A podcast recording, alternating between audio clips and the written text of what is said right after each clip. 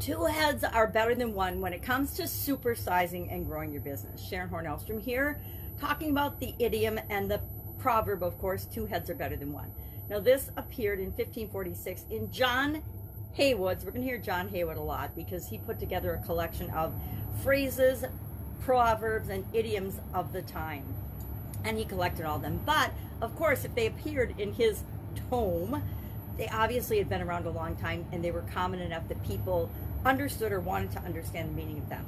So two heads are better than one appeared in Homer's The Iliad, book ten actually, as well as in scripture E C C four nine.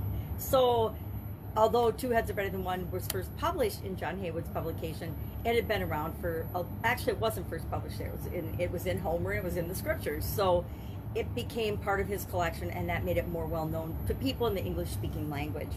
So what does it mean, two heads are better than one? It, of course, speaks to the synergy created when more than one person is involved in a situation, is involved in problem solving, for example, is involved, is, is involved in bigger projects, projects that require more effort than this just one person could put forth. Excuse me. My favorite use of, or, or synergy of groups or of people that come together with a common goal is, of course, in business. Since business has sort of been my life for the vast majority of my life, I find that whenever we want to accomplish something great or change the world or change our little portion of the world, it usually takes more than just us. Yep, entrepreneurs can do incredible things, but we don't ever succeed in a vacuum. We don't ever do it all by ourselves. No matter how much we work, no matter how much we try, it takes other people, at least other people that are our customers, other people that we serve, in order to create anything in the world or anything in the planet or the universe or however you like to look at it. Well, what are some of your favorite ways to use synergy?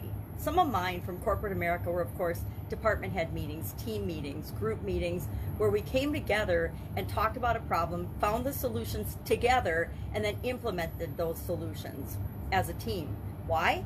Because it was always faster, especially not always coming up with the solutions initially. Team, one of the challenges with teams is that they take longer to come to an actual decision and gain agreement.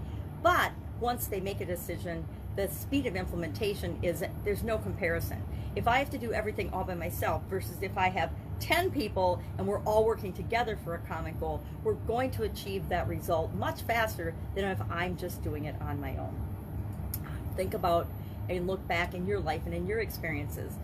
What were you able to accomplish all by yourself, literally all by yourself, just you, your efforts, no one else's, versus what you were to accomplish? What were you were able to accomplish with one or more other people?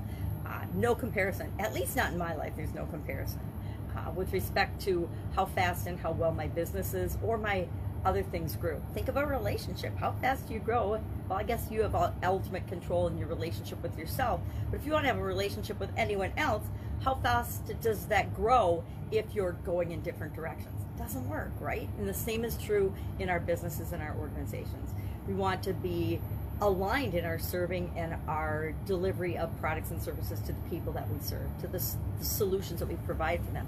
And the best solutions are always going to come from a diverse group of people that have different perspectives and different ways of looking at the situation, the problem that needs to be solved. So how do you apply this in your business today? Curious? Share in the comments below. Love to know how you're using two heads are better than one in your business and maybe in your life today. Have an amazing day. I'll be with you tomorrow with another interesting idiom, focusing on proverbs for the first one hundred days of twenty twenty-one and uh, what they mean, where they come from, and how you might use them in your business right now. Take care. Bye. Catch you tomorrow.